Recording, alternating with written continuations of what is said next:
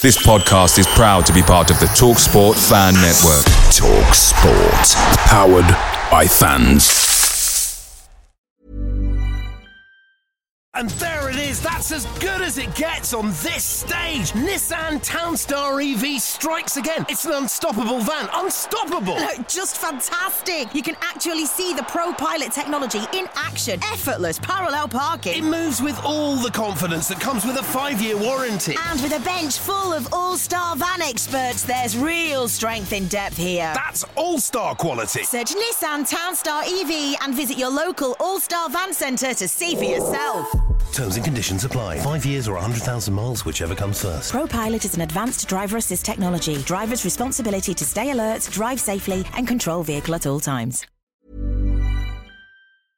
Hi, LS Pod fans, it's JR here. Bert's Babes, Hoddle's Heroes, even DiCanio's Dozens. We've had some iconic lineups in our history at Swindon, just like the legendary menu at McDonald's. Parkin or Austin, sweet curry or barbecue? Why not get a McNugget share box to enjoy the debates with your mates? And thanks to McDelivery, every drop off can be a home win. Order now on the McDonald's app and you can also get rewards points too. No one wants to drop points at home, and with tasty rewards to earn, you won't be missing out. Only via app at participating restaurants, 18 plus. Rewards registration required. Points only on menu items. Delivery fee and terms apply. See McDonald's.com. Hello and welcome to The Loathed Strangers, a Swindon Town fan podcast with me, Rich Pullen. Rogers is streaking ahead and he's onside. Beautiful play! That is that! What a good shot! Oh, what a goal! Michael foul! Far post for Shearer, goal! 4 0, that's Steve White. Steps to Mitchell, it's another goal! Incredible! Hoddle! Surely means it's the Premier League for Swindon Town now! Fantastic oh, goal by Jan Fjørtoft! Parkin! Austin going in! Yes! You bet! You bet! 2 0 Swindon! Danny Ward! No problem. I will win this league anyway. Richie, he's hit it. It's Cradley! Oh, it's fluid! Hello and welcome to the Loathed Strangers podcast. Thanks, as always, for listening. My guest for this episode is Grant Smith. He started his football career in quite a nomadic fashion before joining Swindon Town from Sheffield United in the summer of 2003. His first season at the club was a frustrating one, playing only a handful of games despite impressing whilst being played out of position in a couple of big games for Swindon, both at the time and historically.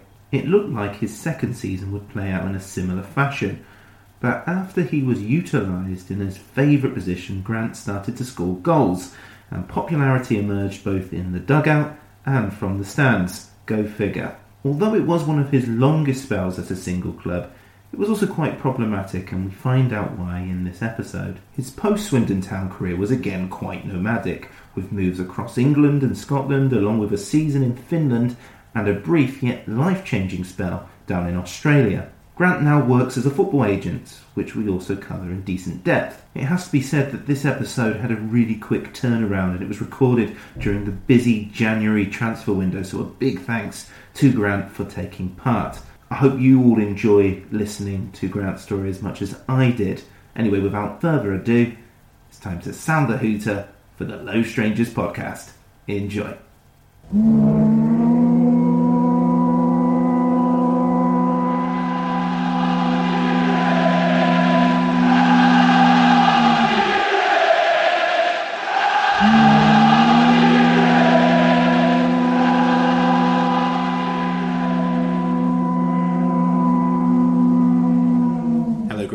Hello, Thank you very much for agreeing to take part. no problem. Who did you support as a child? Rangers. Rangers. Yeah, but I've got I've got to be careful now because obviously I'm in the agency side in Scotland, so obviously I'm, I'm I then became neutral.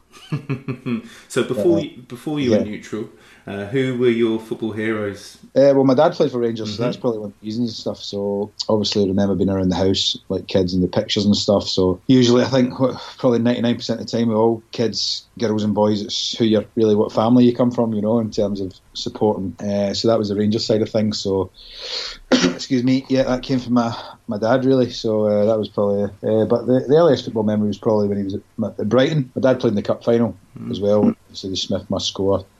Uh, chants and stuff, and that's probably my earliest memory. See, remember my auntie, like us, we stayed at home, my mum and all that went to the game, and remember my auntie jump off the couch when my dad scored. So uh, that's probably my earliest football memory. My dad was at Rangers when I was born, and then um, I think I was about two weeks old, and he got transferred. It was one of them, just life of a footballer, really. You know, we'd only just got the house and stuff, and I'd just been born, and my mum had to up sticks, and even. But funnily enough, the guy that bought the house that came round was called Mister Brighton. So uh, it was and my dad thought somebody was taking the piss when he was uh, when, when the guy came over, you know, as if he was one of the boys at the club taking the piss. But uh, no, this guy bought the house, and then we, we moved. We were down there probably when I was about a month old, maybe. Hmm. So I actually didn't move back to Scotland until I was about six. So you had an English accent.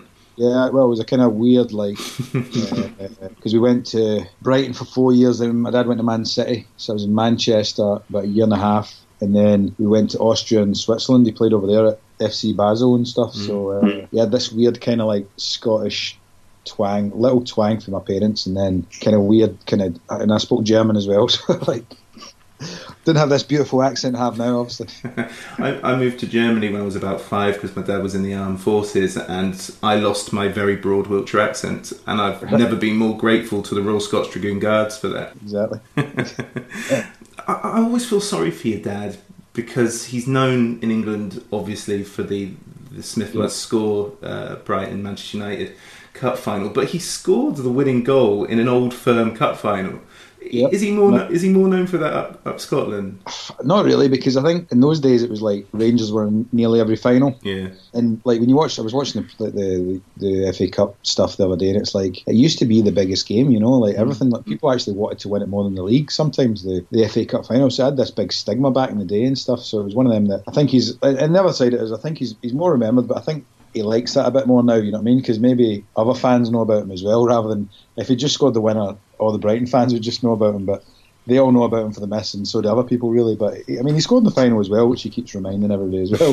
so, I don't know. Rangers won every final back then, and he won. He won the treble with Rangers, so it's it's one of those things where I think he's uh, he's definitely more remembered for the miss. Anyway, you're right. That's for sure. Did you get much stick about it when you were at school? Not really, not really, because um, like I mean, I think people were more like, "Oh, your dad's a footballer," you know what I mean, rather than I mean, kids. Kids probably didn't know this, this the kind of the, the the size of the miss in terms of like how big around the world it, it probably was at the time. Or and I say world because like he's a, he's actually been like people knew about it when he was on holiday. like we he went to Man City. I think he went away to uh, Mauritius or something. And the wee guy that worked behind the bar was like, "Oh, Smith must score." It was well known anyway. That's for sure. If there's anything you can rely on when it comes to football fans, is we will not hesitate to interrupt your holiday and talk about football, isn't it? I know exactly, as if you as if you forgot about it. it's true. That's true. So with your with your dad playing, and before both you and your dad were born, your great grandfather played for Kilmarnock, and I think he's a Hall of Famer. If unless uh, unless my research has let me down, was it always going to be a case that you were going to work in football in some form, or did you ever explore any other avenues while you were young? Not really. I mean, there was state. Well, there was obviously times when you don't think you're going to make it, or well, not that you don't think you're going to make it, but you know how hard it is, you know, and you're in at clubs. And like my two cousins played as well, and they were at like St Mirren and, and Clyde and stuff in Scotland, and they kind of drifted at the game by about 19. So you all were my big cousins, and you you realise. Um, I mean, a lot of it is luck. You know, what I mean, a lot of it is kind of uh, getting that chance, that break, which obviously I think you're going to touch on as well with Sheffield United and stuff. But uh, there's there's things where um, I just I, I probably would have involved in football. I mean, nowadays I'd have more probably opportunity because even if you're you were never really good at football, there's loads more jobs in football now in terms of uh, I mean, as good as in terms of talent, kicking a ball. Whereas nowadays you could you can get be a manager or a coach now, and you've never really had to play. There's a lot more relaxation and that kind of thing. I think. Uh, with my great granddad as well, maybe there is. I mean, there must be some kind of genes or some kind of thing, hopefully through it. But I think it's just the fact that you're always around football. I mean, I remember the earliest times going to training with my dad and and being at clubs and like being on the pitch after games as well. You know, it's, it's, it's definitely a factor. Within your job now as a football agent, what's your opinion on like laptop managers as they as they are sometimes regarded by some? I don't have a problem with it. I don't think that. I think like I've got to be careful what I say here because obviously deal with a few of them. But uh, like, I mean, I don't know if you remember the boy Cathro that came up from Yeah, Hearts. Yeah. Hearts and stuff, and like he was actually on my coaching badges. I did my coaching badges as well, got my A license and got my B license, then do my A license in Scotland, and he was in my coaching badges and stuff. And there was a lot of people from the outside saying, "Oh, he's brilliant and stuff." And don't get me wrong, there's there is brilliant people, and there is people that are unbelievable with. I know that old cliche with the laptop and stuff, but in terms of how they plan sessions, how they react to things and stuff, and they're fantastic. But for me, and I think with Mourinho, it helped that he wasn't a player. For me, what it goes back to, and when I, I did think he'd struggle because for me, when you're in charge of players as well, there's got to be even if even if you are the like a, a total laptop manager, you need that personality or that kind of man management skills that that, that get you there. Whereas you need something a wee bit more as well. You know, you just can't go like pull players and say, "Look at this, and this is what we're going to do." You know, you've got to do it with a bit a way where you have got this personality to, to engage them and to and to kind of just make them want to be better and, and, and go along with you. And I think that's maybe what and Cathro might have probably learned might have learned that uh, from his time at Hearts, and I think he'll he could come back and could could uh, get more jobs in the future. But I think the difference with like Mourinho at that time as well as Mourinho, like maybe obviously I know he's got a wee bit tainted now, but like Mourinho at Chelsea, that was a guy that everybody wanted to play for, and he was, his personality and everything, and his uh, just his kind of aura as well, you know. Whereas I think if you are technically well termed classed as a, a laptop manager, I think you need that.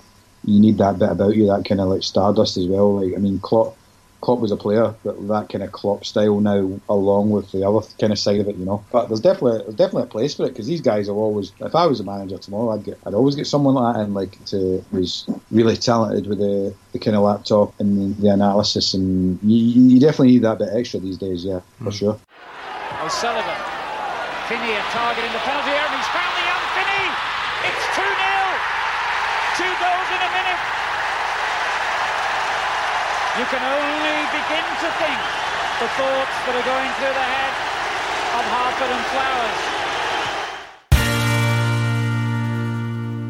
Football fans could be quite cynical, and so can young footballers. Did you ever ha- have any accusations of nepotism when you were going through youth football? Probably from maybe I don't know, maybe the parents of the kids weren't getting a game, uh, that kind of thing. There's always going to be nepotism, but I think I think it's like I mean I know like no way obviously I'm no no in the same bracket as these Lampard as Lampard and people like this, but I know they've talked about it and. For me, it's the same. It was always a bit harder. You had to kind of prove yourself a little bit more, or, or do a bit extra to be seen to be like you're not having eaten, uh, having that easy ride. Or and if my dad was working at a club or something, you like he'd probably pick on you more as well, you know. Hmm. It was always a side. It was never like, "Oh, you're the." No, it didn't. It didn't really. It didn't really bother me for one. And I think, I mean, I was training at Rangers as a kid, and people obviously knew who my dad was and stuff. But like, I was, I was playing as well. You know what I mean? I was in the team and stuff, and I thought I was one of the best players when I was younger. So I never really got that.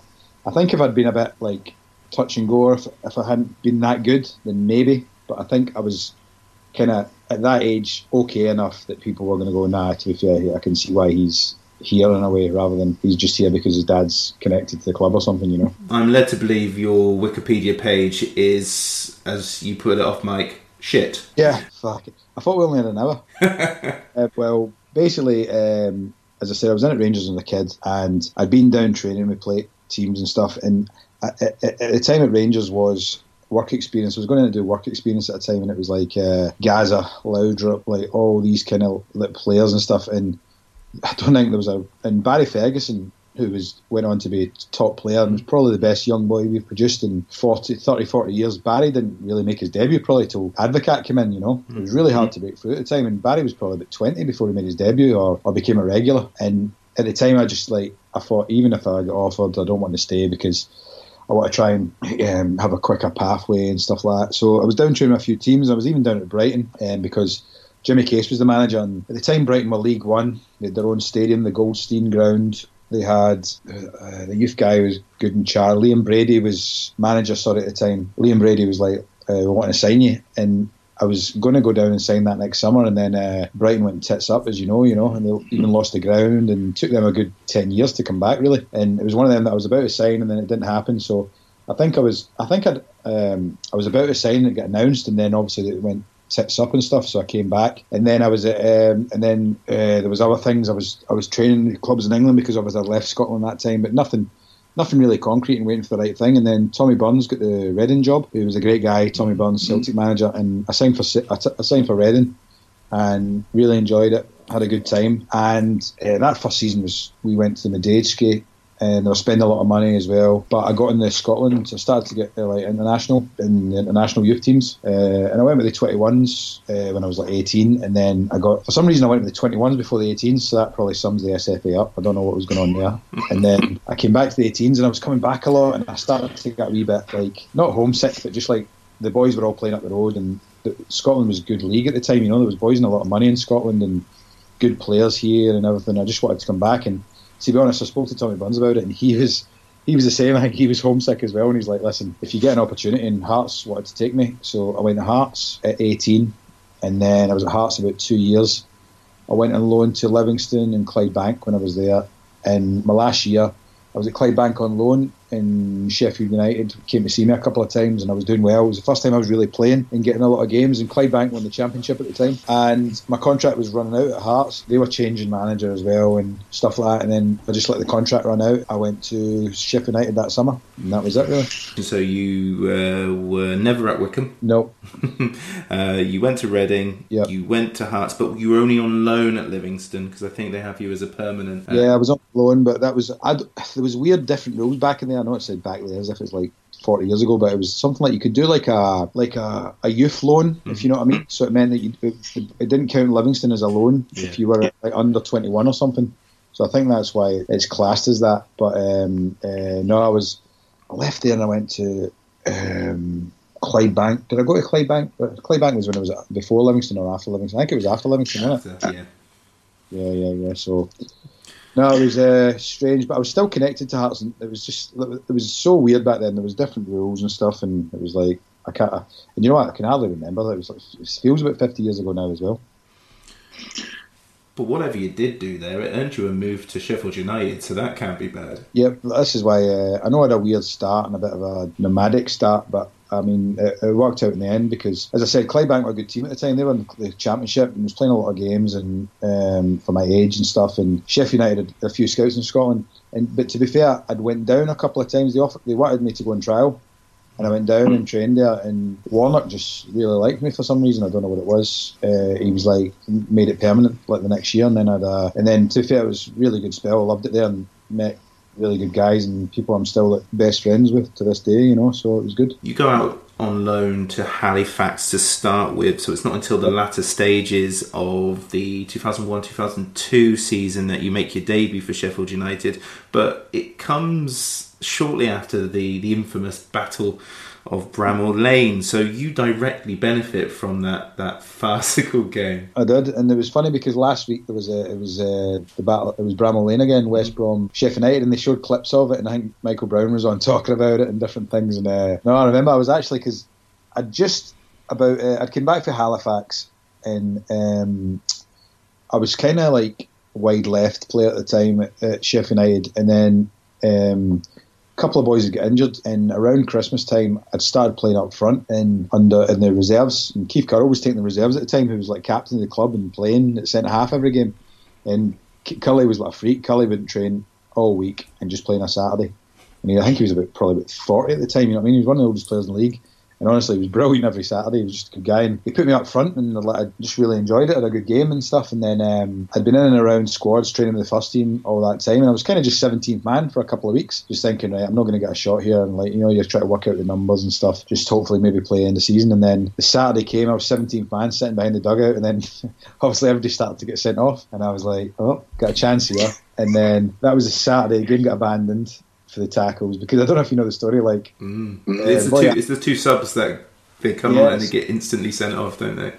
Well, basically, though, the funny thing about it was um, George Santos, who's now Marseille scout, who I meet at games now. He he got his cheekbone fractured by Adam Johnson or Andy Johnson, the long-haired one, not the blonde one that went to uh, Everton. He fractured his cheekbone like the start of the season. I think George had been waiting for like four months to get him back. Uh, I remember Warnock putting him on and saying like, "Don't do anything stupid." And, like the first tackle, I don't know if you ever see it. It's probably YouTube, but it's like ridiculous. And he just goes, he just runs on, just like straight through him, like knee high. And uh, then his mate was Patrick Suffo, who like don't know what he he headbutts somebody. I think. Yeah.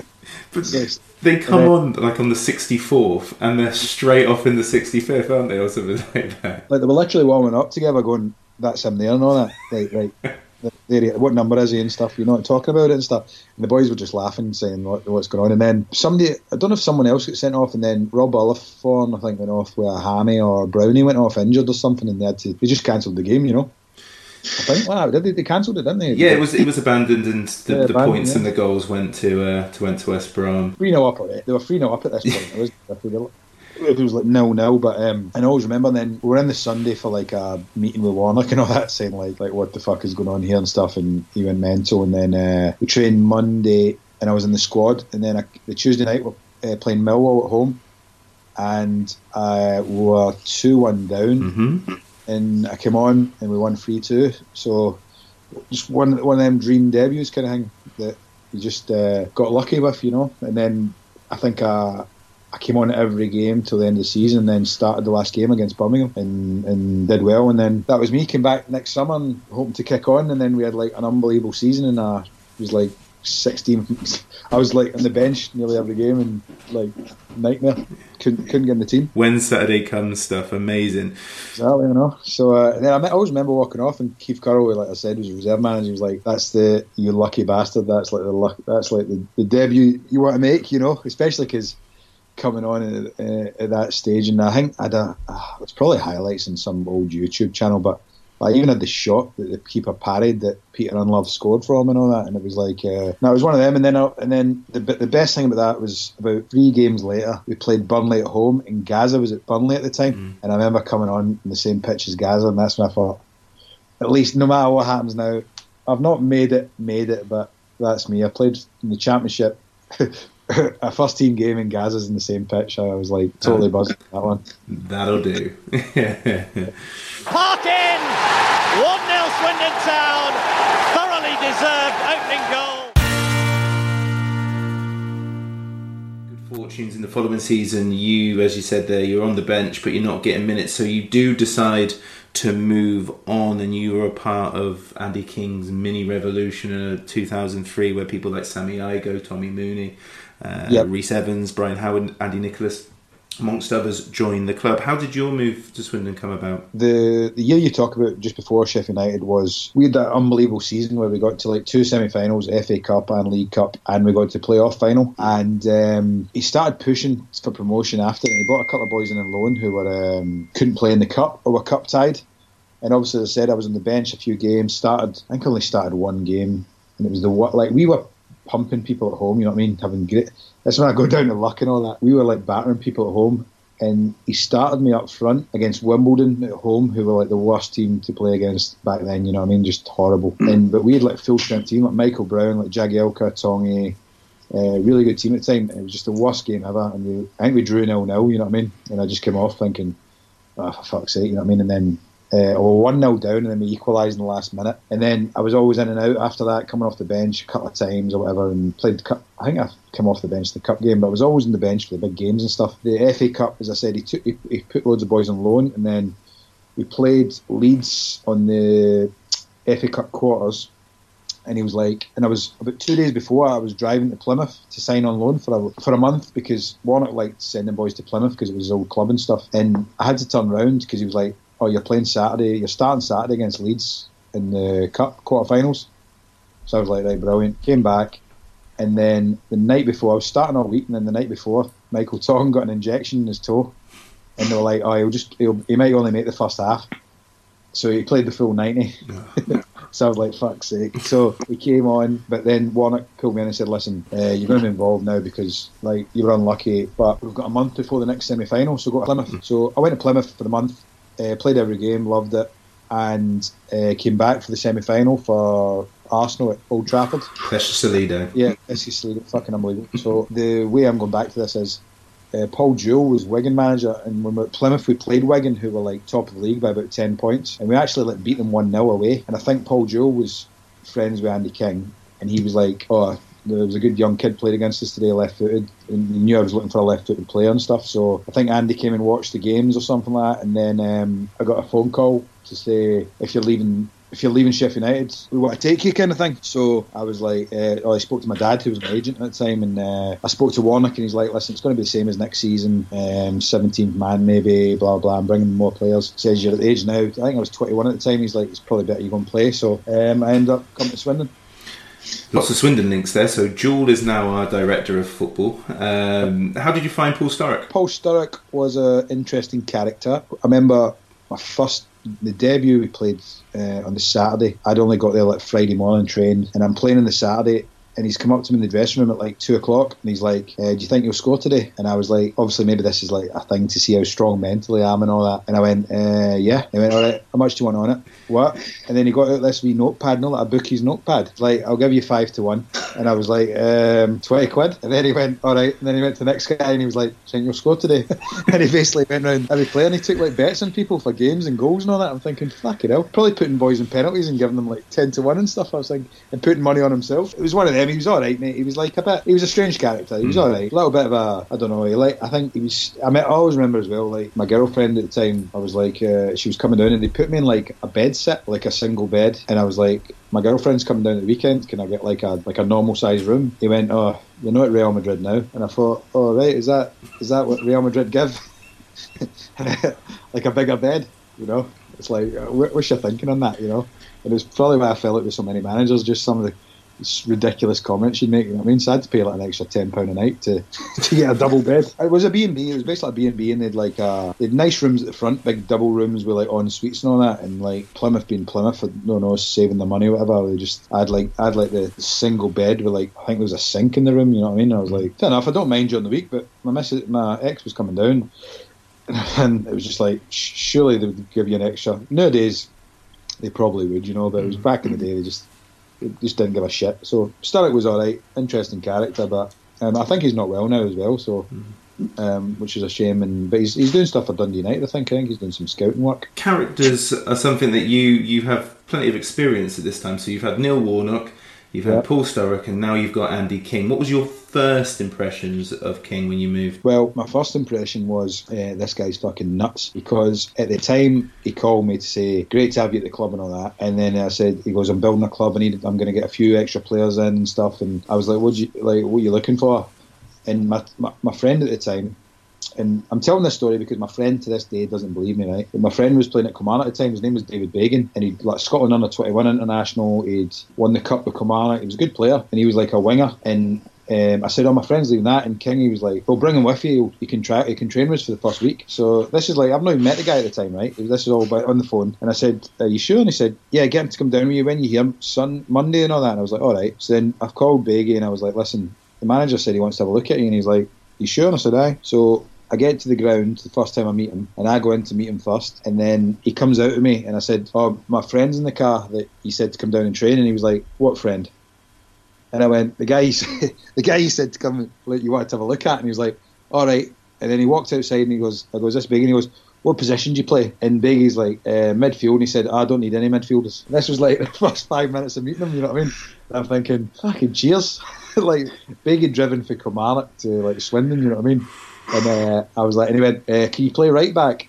And Biggie's like, "Well, yeah, probably." And he said, "All right, well, uh, come into training tomorrow anyway." So obviously, like, "See you tomorrow, lads." And then he's walked away, and Biggie's like, "Fuck you, hell, like, what, what is that about?" You know?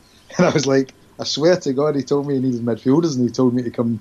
He wanted to see you, and he knew, you know that." And I was just like, "This guy's gonna, this guy's to be a character," and uh, turns out he was. Yeah, I mean, Andy, through discussions on this podcast alone, is very much a Marmite manager. He had his favourites. What was your experience? Because most the, the the squad seem to get on whether they're part of King's club Yeah. or not. The, you, people like Matt Heywood, who was very much a King favourite, was able to get along with everybody else. So it couldn't have been a toxic atmosphere or anything like that. But That's the thing, the thing about it, what what Kenny was really good at is, and I've said this before, to give him his credit, he was really good. He, he was really good uh, scout, like got good players and or good players for that level that could that that would uh, do well for him, you know. And I think the thing that let Kingy down as well was probably obviously his man management, but the rest in terms of the boys he got in were all very good. He didn't make many mistakes, Kingy. You know, there was. Uh, I mean, he made money on boys. Uh, boys went on to a bit, uh, go to higher levels, and they were all kind of good characters as well. You know what I mean? We all really got on well, and uh, Matty was probably one of Kingy's boys, but that was just because he used to suck up to him. I'm only joking, Matty. Matty was um, Matty was like in the BP club, you know, with Reeves in that, so they used to go for pints and go to the bookies on a Tuesday, you know. But I lived in Cheltenham, so I was never really, I was kind of out of the way a little bit at the start, you know. So I think that's probably why, why, why I don't know why he never really took me kind of early doors. I think it's because the first day in as well, he, he, pl- he played me at table uh, at head tennis as well, and he didn't like to lose. I made the mistake of like trying hard and trying to beat him and stuff. So I don't, I just don't think he liked me for the from that as if like I was trying to beat him, you know. No, it was it was interesting, but I always remember as well because in my contract as well, I had like if I made certain amount of starts, obviously like most contracts, if they make a certain amount of starts, the your money goes up, or because just so like they can get you in a certain wage and make sure it works out. And I played my first game, I came on against someone, and then we played Southend, I think, in the the League Cup, and then I came on against someone else, and we were playing Leeds in the Tuesday night, I don't know if you remember the the game we took to extra time and penalties. Yep. And like, if, if, obviously, if people remember me and stuff, you know, I was the most left-footed probably player imaginable. And we did shape, and Kingy wanted to play me right back. I was like, well, what the fuck's going on here? You know, kind of thing. Because I, I came as a midfielder anyway. And then he pulled me and he said, um, "Listen, you're starting tomorrow. I was going to start you tomorrow, but if you start tomorrow, your contract, we've got to give you more money." And I was like, "Yeah." And he's like, "Well, I don't want to give you more money." And I said, "Well, is that another contract though? If I start?" He's like, and he went, "Yeah, but um, I've changed my mind and stuff." And I said, "All right." And he said, "Yeah, if you make your fifth start tomorrow, that means uh, I've got to give you more money." And he and I went, "But it's not my fifth start. It's my it would be my fourth start tomorrow." And he went, "No, it's not it's your fifth. And then I went, "No, it's my fourth. And then he went away and got a program, and he started counting them, and he went, "Oh yeah, it is your fourth tomorrow?" And I went, "So we can just have this conversation later then, seeing as I'm starting tomorrow and it's only my fourth. And he went, "Yeah, all right." and then I walked out, and obviously I don't know what he's trying to do. Whether he's trying to say change your contract or whatever. If it could like to bribe you to start against Leeds, you know, but he'd miscounted. so, uh, the next day I start, but the next day I did start right back against Leeds, which was weird as well. We'll, we'll get to Leeds in just a moment. A couple of the players that didn't get along with King, some that were gone before um, you arrived, they said they still managed to get closure with him because they met up with them through their careers. Did you ever get to meet Andy afterwards? and talk about Yeah. your Swindon career. To be fair, I'd, to be fair to Andy though, I'd closure. Like I know we're going to talk about it, but I'd closure before I left Swindon as well because, like, obviously at the end I was playing and, and, and doing well and stuff, and he was trying to get me to sign another year and stuff. But obviously we'll get onto that mm. later. But uh, I'd closure in that sense and in different things. But also I met him at a game. I think he was scouting for Leicester or something, and I met him. And, but even at the end, I'd closure by the March because I always remember the Cheltenham Festival when I was that last year I was there in the March. He was there and um, we were just having beers and that stuff. He, was, he was totally sound and he was he was happy with things, you know. So I'd closure I'd closure before I left Swindon and then I met him a couple of times and I think I forget where I was, but I don't know if it was at Carlisle and he was scouting for somebody. And he met me at a game, and he was like, like me and the thing about me and King is, King is the kind of guy I'd have got on with if he was my teammate, you know. So it was just, it was the way it started, and I don't know why it was. I don't know if he, he got annoyed at the fact that that head tennis thing or whatever. There was just something there that we had a bad start, but by the end of it, we definitely had a good laugh and stuff, and uh, and he was he was he definitely had closure even before I left Swindon, you know. Despite your lack of minutes in your first season, you still managed to play in two of Swindon's most talked about uh, games in recent years, despite both of them being glorious failures for the club. Leeds United in the League Cup, famous for Robinson's uh, goal as he was a goalkeeper, and of course Brighton in the playoffs. Absolutely remarkable games of football. Yeah, I mean that was um, uh, stuff like to this day like you still you still enjoy and, and. And I've seen like fans things tweeting about it and stuff and different things. And the I mean the Leeds one, as I said, it was so random. It was like see for me it was a bit like a dream in that because obviously we were Premier League at the time, and then I just got to Swindon and you're just starting your career, and then because I was at Leeds and I just left Sheffield United, like all my mates came to the game. Like Jagielka was there, Michael Tonge, Nick Montgomery, who was uh, from Leeds, who. Um, He's an Australian now, isn't he? yeah, he's Central Coast assistant manager. Um, still talk to him. He's a good mate of mine. Michael Brown came, and they were like, uh, "Come to the game tonight" and stuff. I said, "What position you playing?" I was like, "Right back," and they were like laughing, you know.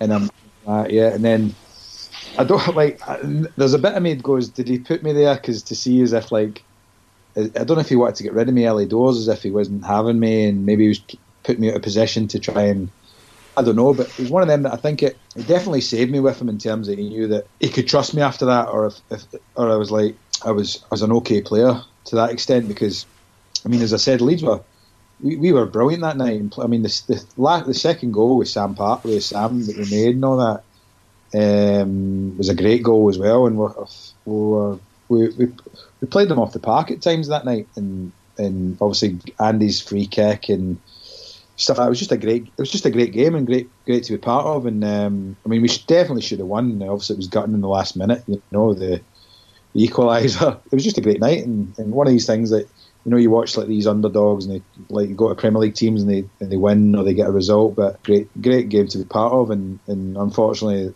the way it ended was a bit gutting as well. You know. Mm. I I read a uh, text-based interview you did with a Swindon fan several years ago, and I like how you were saying that you had two options to mark on that corner. So so Bart was it Bart Griemink? Was he? Yeah, he, goalie, yeah. He gets sent off.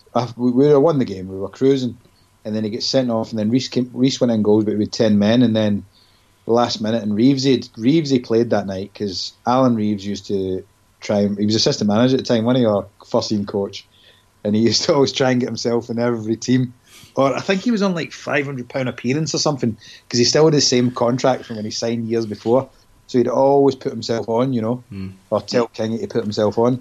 He was like um, last minute the corner came, and obviously Paul Robinson's coming up to the corner, and we're a man short. If you think about it, like if the keeper comes up, you're kind of two men short anyway because you've got to leave somebody upfield or or they can only leave one back because they brought the keeper up. So they they, te- they really had two two extra men in the box for that corner, and there was Alan Smith, who's like England striker, or Paul Robinson, who's the keeper. So I was like, right, I'll probably better mark an Alan Smith here, and then Robinson like just jumped past me like a salmon, and uh, headed it in. And, I, and Reeves is like, "Why are you letting him go?" And I was like, "Fucking, are you joking?" and then we had this big argument and stuff is as normal. But uh, it was one of them that, like, uh, if, if it happened again, I'd, I'd, I'd mark Alan Smith 99 times out of 100, that's for sure. If I remember that article, you ended up at Paul Robinson's house several years later. No, it was um, my friend I mentioned earlier, Michael Brown. He Yeah. went to Spurs. Um, yeah, Brownie went to Spurs and he was friends with him and he lived around the corner from him. And he was at his house one night and Robinson like had this picture of him obviously scoring his own league goal and stuff. And then Brownie was looking at it and then he just clicked that it was me underneath him. So obviously he called me just laughing, saying, Look at the state of you. But the, the other side, funny thing as well is uh, I got um, Jagielka, my friend, was doing, I got him doing um, the World Cup in the summer in Qatar for beIN Sports. And Paul Robinson was actually on the, the show as well. So I went over as well. So um, I was talking to him about it as well because he obviously remembers the game and stuff. And I was like, "You owe me," because I was the guy who was meant to be marking you. and uh, so it was a small world how things happen in football, how they go about. But uh, no, to be fair, it was a, I mean, it was it was just one of those things. I mean, that was that was hard to take, but the, uh, in terms of, um, but it was still a cup game. But the the Brighton playoff that was that was the sorest of them all, you know. I was going to ask because you were out of the setup for so long, and you come in, you come on in the first game, and you play the 2nd I, I, I, I concede that it's a daft question, really, but does it hurt just as much when you come in for those couple of games? Do you, do you, do you share the mm-hmm. same sort of anguish, or because you've been kind of messed around for the season, do you Well, kind of feel funny- not as bothered? Yeah, I, th- I mean, the thing about my career at Swindon was it was like, and I think it came for pre-season was because I was kind of versatile. I think that didn't help me in a way where like I didn't have a set position, and like I came in as a midfielder, and then I remember playing like Wolves pre-season, and and he played me up. He brought me on up front because somebody said I played up front at Swindon. I did really well against Wolves. I came on the last half an hour pre-season, did like really well. Like one of them just games where you just everyone works out. And then he's like, "Oh, you're my striker now with Sam and all that." And then I played the next game striker, and then somebody I don't know if it was somebody else got injured. and I played left back for a bit because Jukesy was playing there, mm. and then and then he played me somewhere else. And I always remember, even after that Leeds game, thinking in the cup early doors, thinking, "Right, that's me now. He'll trust me more." And then I was just kind of in and out, you know. And he'd always play me in like random things. And then Andy Nicholas got in the team left back ahead of me, and he was playing doing well at left back. So I was never really getting brought on at left back then. And then I'd come on occasionally like centre midfield. It was just it was just dead random and just like I don't know what was going on. And to be honest, I think I probably would have left that summer if it, if the playoff hadn't come about because it got to a stage where we'd had loads of injuries and stuff, and we're coming, and then we got to the playoffs, and I'd come on a couple of games like Luton last game of the season and things, and I was on the bench that playoff game, and I don't know even know what made him do it because it was the first time he really put me on in a like in a in an attacking position, but we were getting beat one 0 or no, I think, and it was game was obviously in Sky, and I came on at half time in that first leg home game against playoff against Brighton, and I did really well in the game. I had a couple of chan- uh, made a couple of chances, put a couple of crosses in, and then there's one hit with my right foot, just went over. that. I nearly scored my right foot and stuff, and then I think then he was just like, right, I've got, I've got to get him in the team somehow in the in the second leg. And he played me left back. I don't know if you remember him the second leg. Yeah, you came Nicholas. in for Duke, I think. So you, you replaced Duke in the first game, and so I imagine yeah, that's. Nicholas, he dropped Andy Nicholas for the uh, left back for the away leg, and I played left back that game and mm. stuff, and and um, did well to be fair. And I mean, that was just one of them gut wrenching moments, you know. And that came off because because obviously I'd not played a lot of games. I was I was uh, I'd done my calf to be fair, the last like couple of minutes of extra time, mm.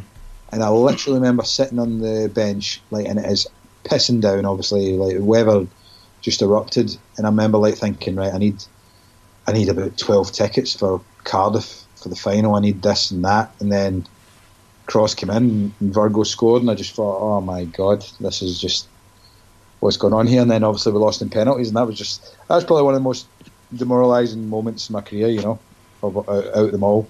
That was that was just sickening, especially like minutes away from getting to the final. You know, it was really disappointing. Oh, yeah, I've not watched it back. I, I can't. That.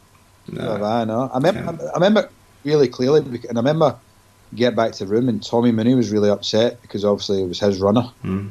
and it was like like he let him go in the last minute, you know, and and he was always like, "Oh, I can't believe I did that" and all that and stuff. And it was one of them that uh, just moments that you think, "I know if you'd only check back," but like Tommy, Tommy basically got us there as well with him and Sam with the goals, you know. So there was nothing you could really say. It was just one of them moments. But it was the class. I remember getting back in the change room and uh, like Kingy, Sammy Igoe, and Guns, Gurney were like, like just everybody's sitting deflated, and they were sitting like having a fag. the three of them just having a fag. It's like fuck's sake. You know, it was just one of them gut wrenching moments. You, you know, yeah. just missed out like seconds and penalties because we had a good team back then. Oh, and I think yeah. giving Bristol City a real good guy, we'd have gone up like Brighton because Brighton. Um, Brighton beat them, didn't they? My girlfriend at the time and my now wife is a Bristol City fan, and I was at that game, and I've never been more convinced that we would have given Bristol City a, a go that day. They were they bottled that, it completely. Actually, I know because I could ha- I could hardly watch the final, but I switched it on and mm. it was the worst game ever. Um, I, I, I think I looked at the um, program for about ten minutes without looking up. 10, 15 minutes. Yeah, disgusting. Mm. It was really bad. We would I definitely think we would have gone. We would have um, we, we, would have made it with that and just one of these things. But it was funny and uh, I always remember as well. We got back to the ground like the day after because we went out in Brighton that night because mm. it was a bit gut wrenching and it was maybe a celebration and people were just like couldn't be bothered really. And then we got back to the stadium the next day because the manager had meetings with people. Mm. And I remember he was pulling in people to say if they were getting released and stuff. And obviously I had another year. And I remember he just came out and he went to me, I don't think we need a discussion anymore, do we? And I was like, nope. And he's like, see you for pre season. And that was it really, as if like, you're going to be part of my plans, you know? It's a grand old team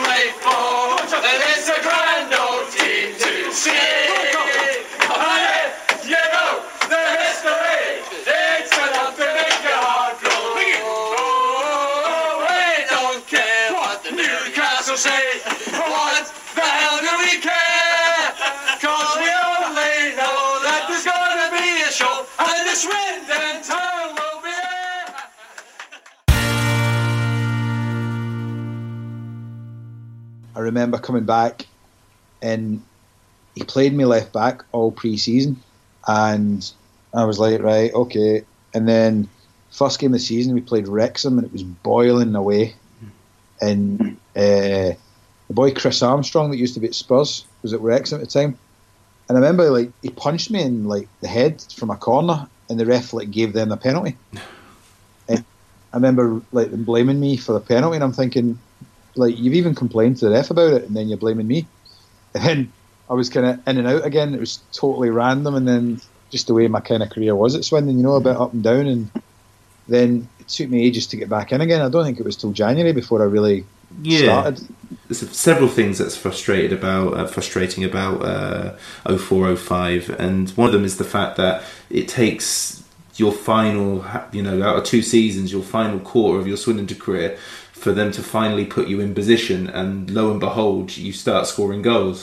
Um, Yeah. and you start playing your best football and that sort of thing from a fan's perspective is very very frustrating because we've wasted a player for a year and a half and you know we, we I'm not going to say oh we cared about you know Grant Smith but we care about succeeding. If you would have been in your correct position how many goals could you have scored in, in the first half of that season it's it's very frustrating No, I know, and it's one of them things. I look back at my time as well. Like probably every player does in their career, and think would I have made that decision differently, or what would have what would have happened, you know? But at the time, to be fair, as I said, it was like I know I was t- I was tweeting you the other day about the the Christmas off and stuff. I, I came on against Notts County in the FA Cup and got a straight red, and at the time. We just signed the boy Holmes from Derby. Do you remember him? The boy Yeah, with the bandy legs. And we signed a couple others, and I was kind of in and out with Kingy as well, and he brought me in a couple of times, and I'd, I'd come on against Huddersfield and did well. Well, I tell you what, I started left back against Sheffield Wednesday, and we're like one 0 down. We came back and beat them at the ground, and then the next game I wasn't playing and stuff. I was the only one dropped and all that. I was getting pissed off and stuff. And then we'd um, that game I got sent off against Notts County, which. If you look at it, I didn't even touch the guy, and even Chris Kamara said in the sky when we watched it back, it was like didn't even touch him, you know. But Kingy didn't even fight it. So I had three days off at Christmas, and the game just before Christmas, we got beat or we won 3 0 at home to someone. I forget who it was. And I always remember thinking, I was playing, obviously, the only game I was really playing was wide left. And I remember thinking, right, I'm not going to play. And I was in the squad, and it was Bradford for that game on like New Year's Day or whatever, the 2nd of January or something, I think it was. And my ex at the time lived in Manchester. And I always remember we'd meet the night before in Bradford at the hotel because obviously it was Christmas and there was loads of games. So we didn't train that day. We just met at the hotel. And I always remember like I had one red wine with my dinner uh, before I went to the hotel. And I remember thinking, because I'm not going to be involved tomorrow, like they won 3 0 last game, or did we win 3 0 or did we get beat 3 0? No, I'll tell you what it was. We get beat 3 0 at home, right? Boxing Day or something, or the 27th or the 28th. And But the best player in the park was Holmes, who played like my position. So I remember thinking, I'm never going to play. And anyway, got first time, and then woke up the next day, Bradford, and he named the team, and I was like starting wide left, and I was like, what the fuck? This is weird. Can't believe this. And Bradford were going well at the time, I think. They had a few good players like Summerbee and stuff. The boy and Robinson got injured the first 10 minutes, I think it was. And for the first time in like the 18 months that I was at the club, I played centre midfield. That was the first time, and obviously it was through people getting injured, people people out of position. Because Holmes played in the right, so he put Holmes back to the left. I went in the centre midfield after about 20 minutes, and obviously scored the two goals from midfield, and then that was it. Really, that was the rest is kind of that was it. the, the loss was New Year's Day against Colchester 3 0 I got an apology from Matt Heywood for that one Oh God, Big Matty. So that, because uh, I always because I was sitting in the stand still suspended three 0 like I said, and I knew it was something like that because but Holmesy was really good that day. He got man of the match, and everybody's like he was really good, and obviously he was playing the left, and I thought. Well, I'm not going to get back in and stuff. I don't know if maybe somebody might have got sent off that game that maybe got me at least into the squad for the, mm. the game mm. against Bradford in the third. But I al- always remember because I scored two, and I always remember somebody saying, "Oh well," and I remember Kingy saying, "One swallow doesn't make a summer" or something, you know, like usual good man management that he used to come out with. and I was, but to be fair, it probably spurred me on because I was thinking, I'm going to kind of show you here, you know what I mean, next game, and I always remember, and I think I, I think I scored the next game again, or or we get we won, or I think we played someone at home anyway. Might have been Stockport, and we won. You we won again. That's, or- a, that's a few weeks later, and you scored a third in that because I was at that one. That was where we scored like three in four minutes or something. it- yeah, it and I um, set Sam up for the assist. I think something like that. I got an assist or something, or I forget. It was around that time anyway. Uh, yeah, but I think I got like nine and twenty from then till the end of the season or something crazy. You know, something that something that obviously got other teams interested. You know, it definitely helped playing centre mid. That was for sure. Did you buy one of Sam Parkin's Christmas trees? Uh, no, I'm gonna find one of these players one day that's bought one of Sam Parkin's Christmas trees. nah, because no, I don't know what it was because I think I was the chip. Remember, I lived in Cheltenham and that, so Sam would never have delivered it. Drove them from London, so. I know, I know, but Jesus Christ, no, he never gave me a, never offered me one. I don't think either. Mm. That's an unbelievable shambles for Sam as well. But uh, no, I think I don't know if he used to sell fake clothes as well. Can I? I don't know if that's him. But maybe I bought some of that. well, that's really fired up the home crowd now, and Swindon buzzing here. And Vickers again rather uncertain with that cross, and the shot almost comes to Mitchell. It's another goal. Incredible. Are noticing you. I think Sheffield Wednesday are looking at you, um, but ultimately because of where you're based in Cheltenham, if team like Bristol City comes in who are offering longer contracts and more wages, you're going to disappoint the fans and end up going there. How how did that move come come about? So basically, um, that was the other side of things. We Obviously, I get slaughtered for it, which I, I totally understand as well. Mm. But the club at that time was probably in the worst moments it'd been in for a long time, you know. Mm. The owners or whoever was taking charge. So, God love her, there was a woman in charge at the time. Was it Sandy? Sandy, Sandy Gray, maybe, yeah. And God love her, they put her in this position where she was like so out of depth, it was untrue. And she was like in charge of transfers and budgets for next season and stuff. And I think she was kind of put out there just as this like someone to, they could they could use as like a kind of their whipping boy, should so to speak, or, or someone like a patsy kind of thing. Mm. And they always remember like whatever I was on at the time.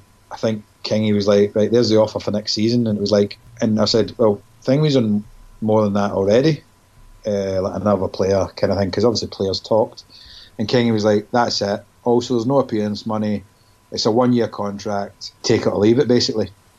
And I was like, well, like I want some more security because I've like I've got like at the time I had like two offers for the championship. I had like a lot of League One clubs, and at the time Tinnion was getting a job at Bristol City, and he came to meet me and stuff, and he was like, and I said, listen, I, I want to see what the final offer is from Swindon because, as I said, the last thing I wanted to do was move because I'd had such a nomadic start to my career. You know, I wanted to put down some roots and and kind of get get a lot of games under my belt at one club and and stay and be and obviously I had a great relationship with the fans at that time because like I think Sam got Player of the Year and I got like like second voted mm-hmm. second Player of the Year or whatever it was called. Or I was second in the list and like I just had that confidence where you know you, you were going on the pitch and you knew people like rated you and wanted you to do well and you knew they were like looking for you for the goals as well. One of them just times times that every player in the career wants, you know. Mm.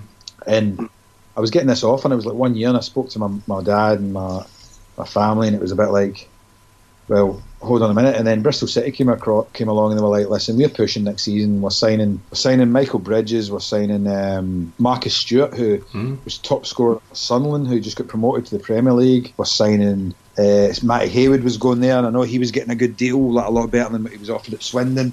They were offering me two years. I didn't need to move house, and it was one of them things that I think even the most ardent Swindon fan, deep down, now I know there's always fans, it's the same way up here, Rangers, Celtic, and different things.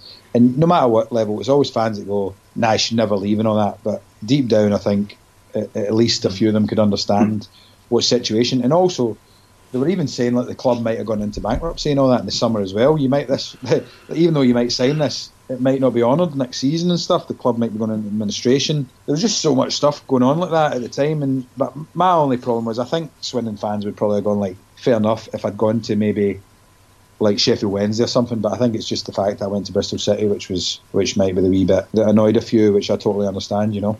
I think I think you're probably right, and I think it would have been worse now, not because Bristol City are doing much better. It's just because everything's quite loud in from a supporter's point of view now, because we have so much access to voice our opinions yeah. to um, to everybody. Um, so I think yeah. it would have been definitely worse now. But I mean, doing these podcasts when I'm told that you know you're getting your checks hand delivered on the training pitch, you know, it's perfectly understandable why you would yeah, look exactly. to uh, to secure your careers. Absolutely. Yeah. These days, I would have been slaughtered on Twitter. You know what I mean? Mm. But the other side of it is, uh, at least I could have put a statement out saying, you know, one of those uh, post-it notes the players do these days. Like, yeah.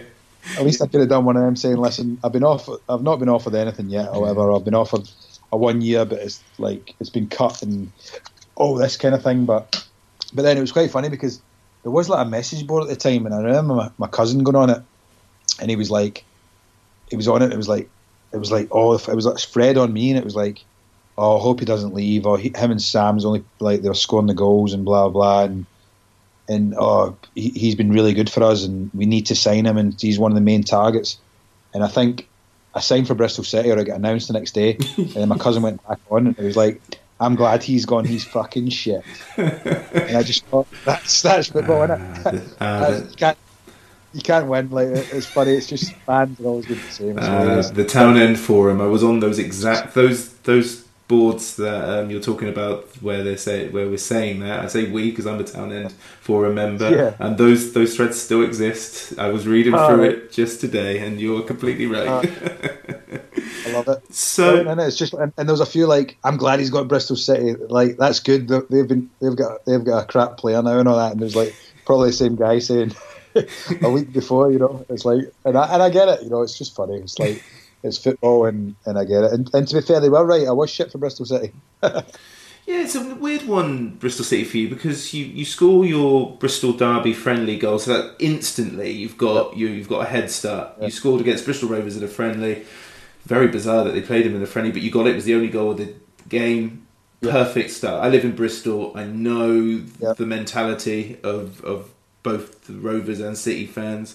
There can be no better start, but the, the form, you know, you, you sign the big names in Bridges and Stewart, and uh, they played out of position. Tinnion just doesn't get it Yeah. right.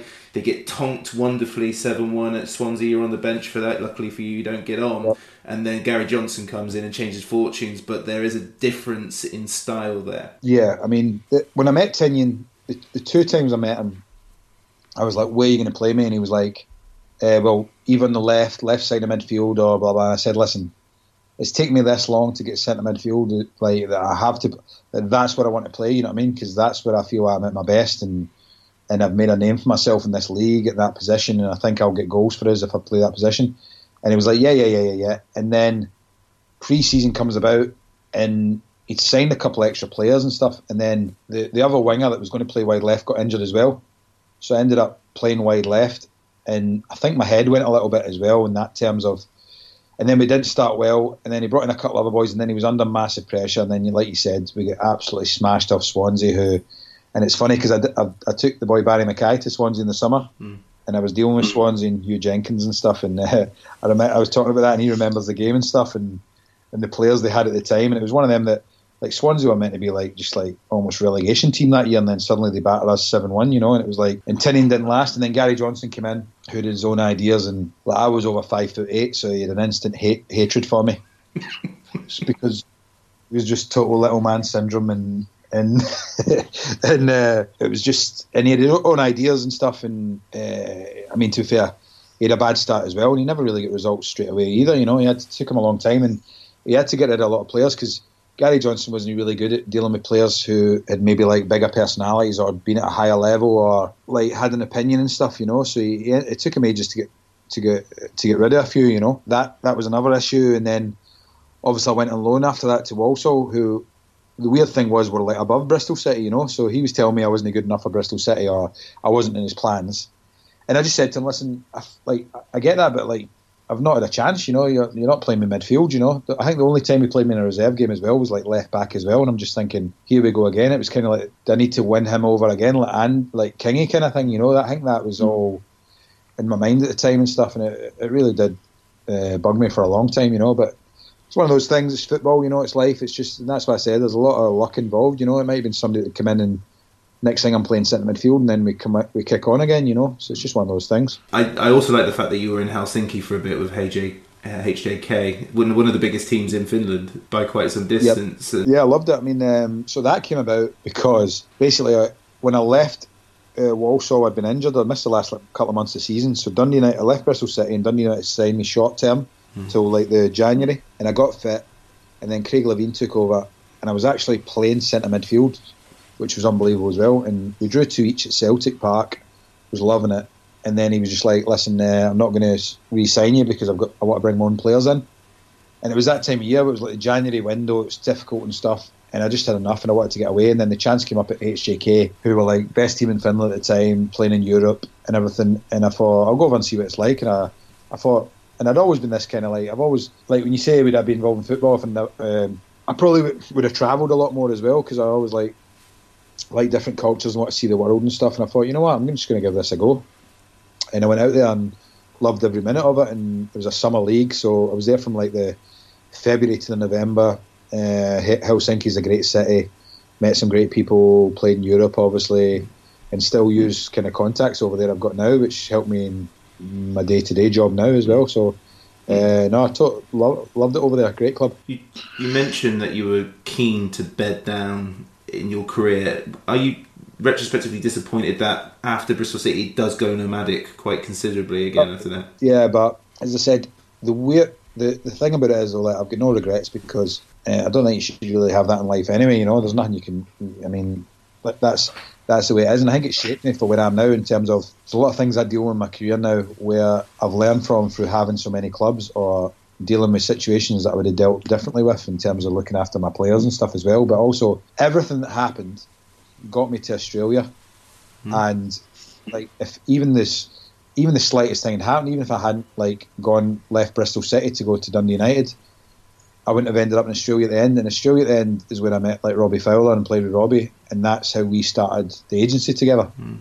So everything mm. happens for a reason, I think, you know, and that's why at no point would I say, well, I wish that hadn't happened because that was dog shit and that's bad in my CV because I don't care because it got me to where I am now. This is probably going to last longer, touch wood, than any football career will, you know, or my football career has. And hopefully I'll be more successful in this than I could maybe go to the top at this rather than I never made it to the top in football, you know. Still linked, Albert Kerr. Slipped by Hazard. Well, Dennis the pass wasn't accurate enough. Summerbee. Good strike. Oh! Oh, fabulous goal. Marvellous effort by Nicky Summerbee.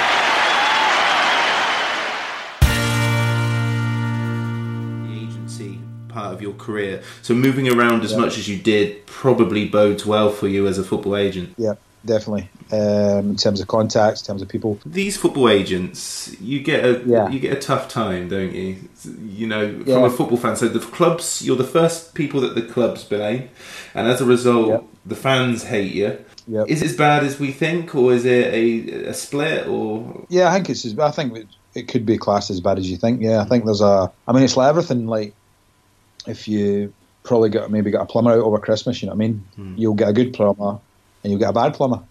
So it's like every industry, you know what I mean? There's assholes, there's there's cheats, there's liars, there's there's people that don't know how to do their job properly, and there is a lot of it in the industry, you know, and it kind of reflects on some of the others. But um, to be fair, what I've learned is they they don't last. You know what I mean? There'll be ones that will be they'll maybe get away with it for a few years, maybe get away with it having certain players, maybe get a little bit of luck with a player who maybe they get a move for just on their own ability rather than the agent helping it, however. And but it won't last. One of the good ones will take them off them, or or people will find out and stop dealing with them. And it's it's you just got to do the right things, you know, and, and, and get that longevity in the career, really.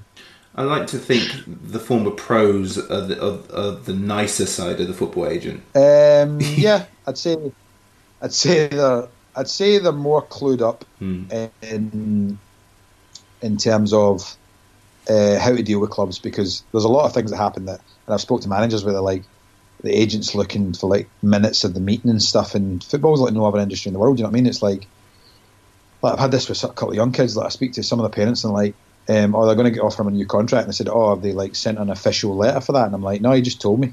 You know, and that's the way football works. Sometimes it's just like it's like it's like no other industry. You know, it's like if, if a guy, like I'm sure in the business world, nobody's going to say, oh, I'm going to sort that out this week. You know what I mean? Normally it's done correctly and through certain channels and all that. There's a lot of um, trust and judgment and people taking people at their word in football and that. It's just it's the way it is and the way it's always going to be. And it's why a lot of successful people fail in football because they can't they can't deal with it. They can't handle it. They, they, it annoys them too much. You know. Yeah, and in the article that I read that you you did some years ago, you talk about parents being a lot of trouble sometimes because they think they know best, and a lot of good players have slipped through the net of the, of the football world because of being misguided by their families. Yeah, I think from my point of view, I think um, parents are um, hugely important in terms of the, the, the kids' development because um, it just it, it's a huge factor in them and stuff, and it's why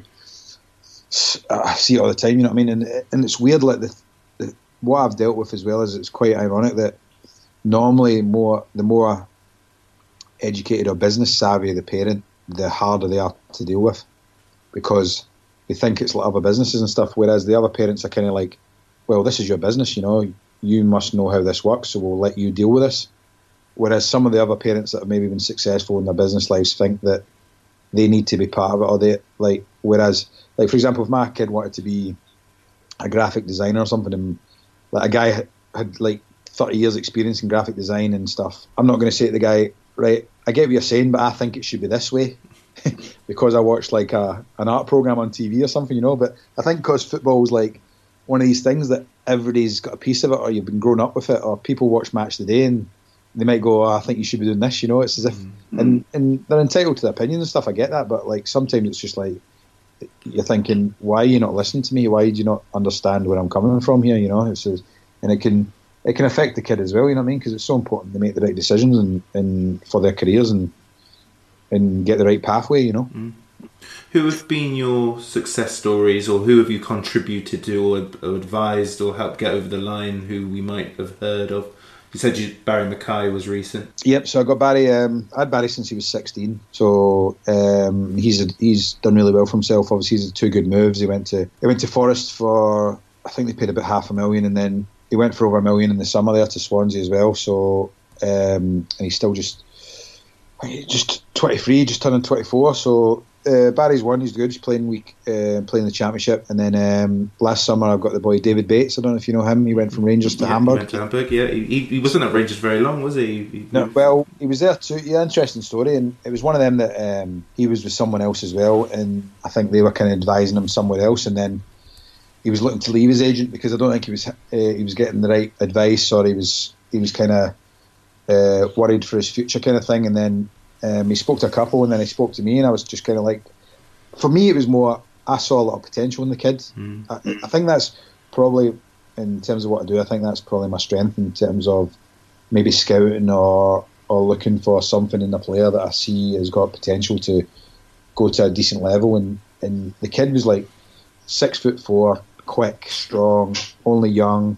Got man of the match in the last old firm, uh, one of the last old firm games this time last year and nobody was really pushing him, you know. And I, I, I sometimes joke with him. I think it's because like, see, because he wasn't like tanned with like blonde and quiff and all that. He was like big white ginger kid, mm.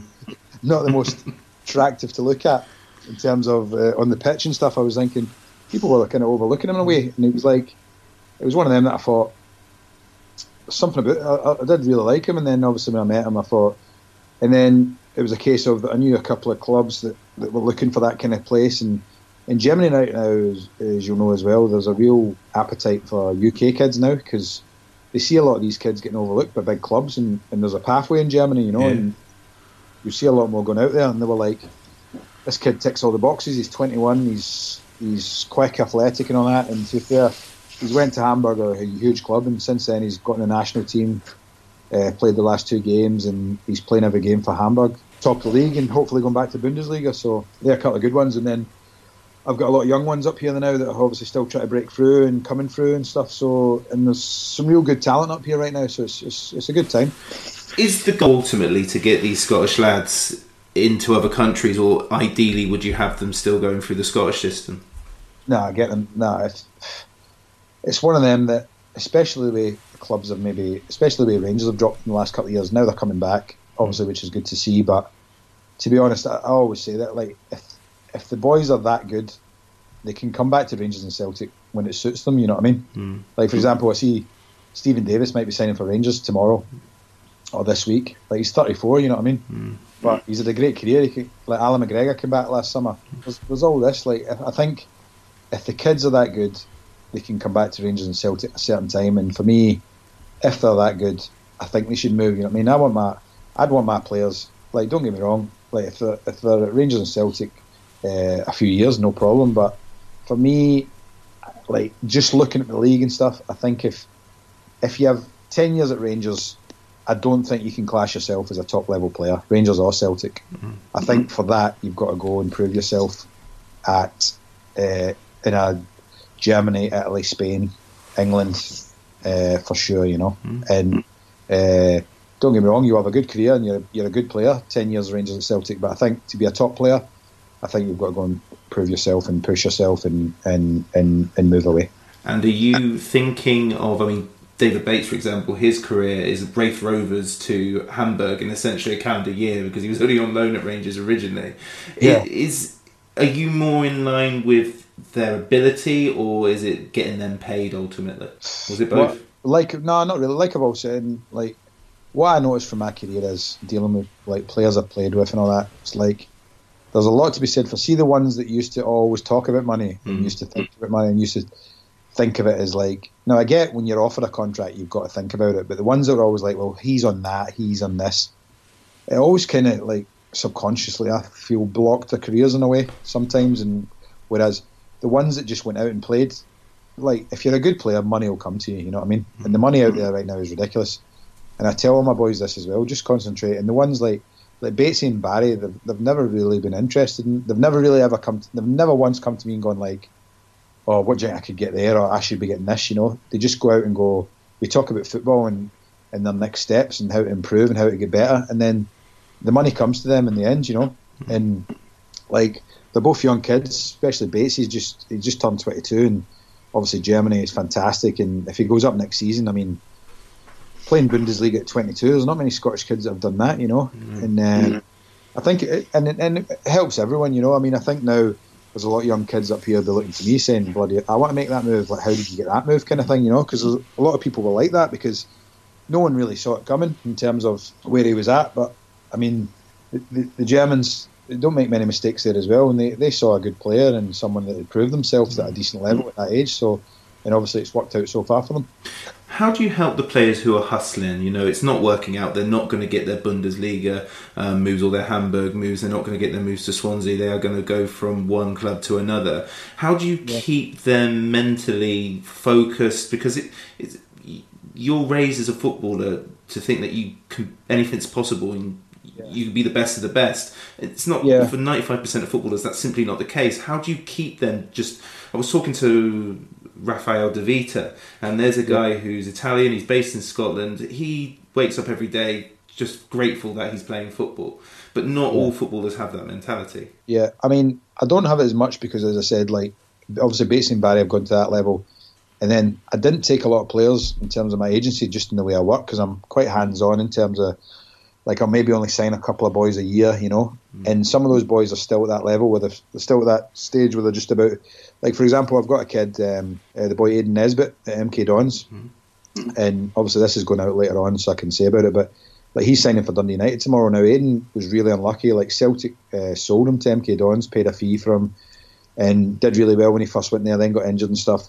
So and then Tisdale's come in and not really involved him. So it's one of them that he's at that stage where it's that it's at the cusp of uh, like the abyss kind of thing. You know what I mean? You're either mm-hmm he's either going to come to Dundee United now and kick on and do well and get back on track, or it's going to go the other way and he's going to be playing part time in the next two years. You know, so it's one of them where sometimes you've got to get to them that stage where it's all mental. You know what I mean? It's his mental strength now to go. I'm still a good player, which he is, and I'm going to show them, and I'm going to keep going here. Mm. And that's where, as much as like as much as um, I, I, don't want him to fail or anything, you know what I mean? It's got to be up to him at this stage, you know? It's got to be up to him to go, I'm going to go and show them, I'm going to do it. And, and, the world's full of it, you know what I mean? There's loads of boys that have been left clubs and teams have made mistakes all the time and stuff. And and and I think MK Dons, like, I, I mean, not saying they'll regret it because obviously they, they weren't playing him, you know, but I think there'll be a, I think there'll be a case with in the future where people will go, can you believe he was in a free kind of thing? You know what I mean? Can you believe that happened? He, like he was almost out of the game, you know. Mm. And it's part of this. It's part of the job. It's why like there's so much bad recruitment going on at clubs these days. I see it. I mean, I don't know if you watched the Sunderland documentary. Yeah, absolutely.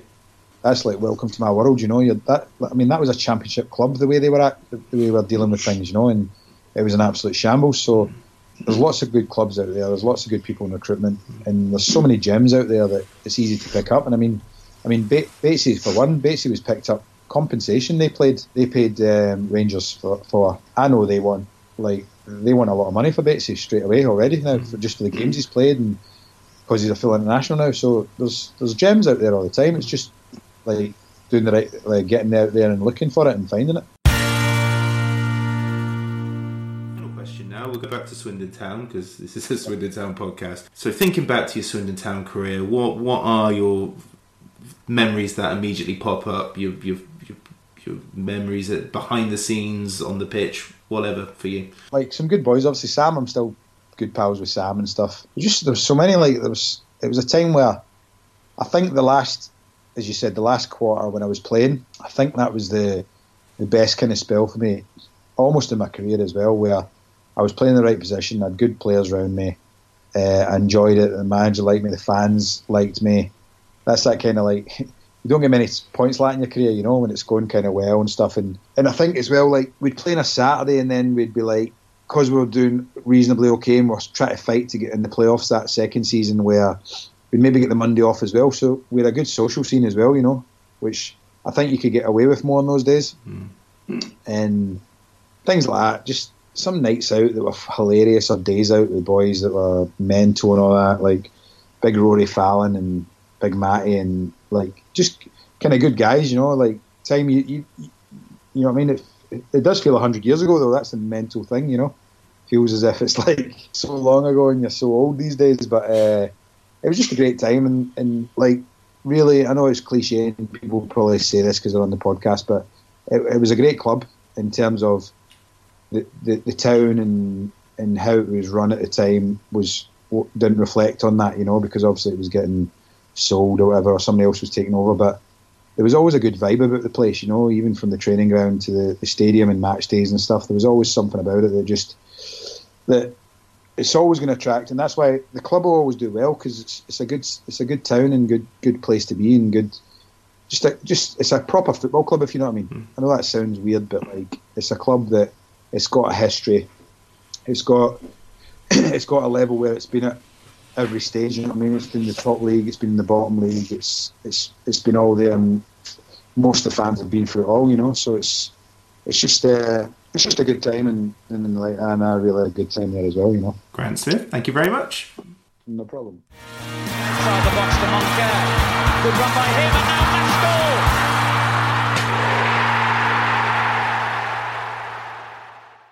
Loathed Strangers is an independent Swindon Town fan podcast. The music was expertly created by Matthew Kilford, and the podcast artwork is by the super talented John Daglish. Thanks for listening.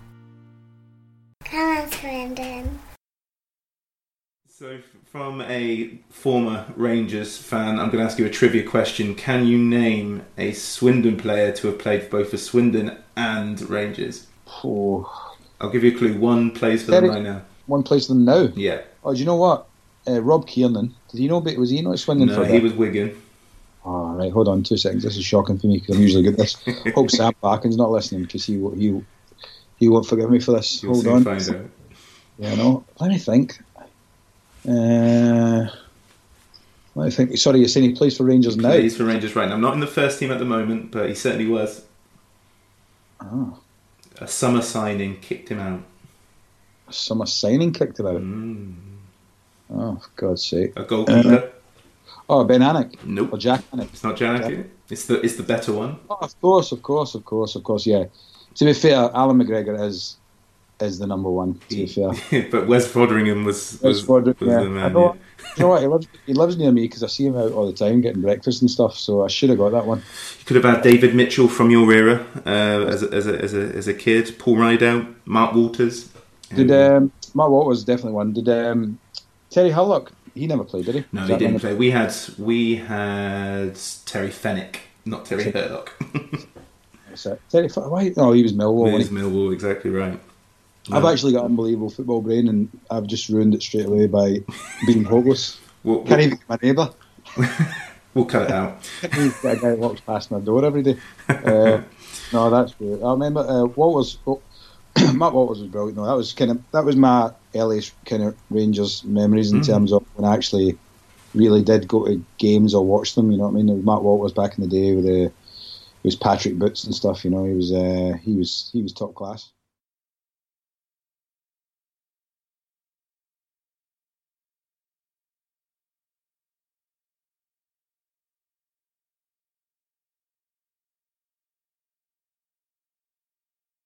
Wikipedia shit. Hi, LS Pod fans, it's JR here. If Swindon players were McDonald's items, who would they be? We've had lots of Big Macs like the legendary Alan McLoughlin, Harry McCurdy, or even Steve McMahon. Perhaps you'd prefer to channel the power of McPlant like Darren Ward, or maybe five chicken selects, one to enjoy for each time Ben Gladwin joined. Yep, there's one spare, but there's still time. And you don't need super scouts or data solutions to get your hands on any of these. McDelivery through the McDonald's app brings them all to you at participating restaurants, 18 plus. Serving times, delivery fee, and terms apply. See McDonald's.com. And there it is. That's as good as it gets on this stage. Nissan Townstar EV strikes again. It's an unstoppable van. Unstoppable. Look, just fantastic. You can actually see the Pro Pilot technology in action. Effortless parallel parking. It moves with all the confidence that comes with a five year warranty. And with a bench full of all star van experts, there's real strength in depth here. That's all star quality. Search Nissan Townstar EV and visit your local All Star Van Centre to see for yourself. Terms and conditions apply. Five years or 100,000 miles, whichever comes first. ProPilot is an advanced driver assist technology. Driver's responsibility to stay alert, drive safely, and control vehicle at all times.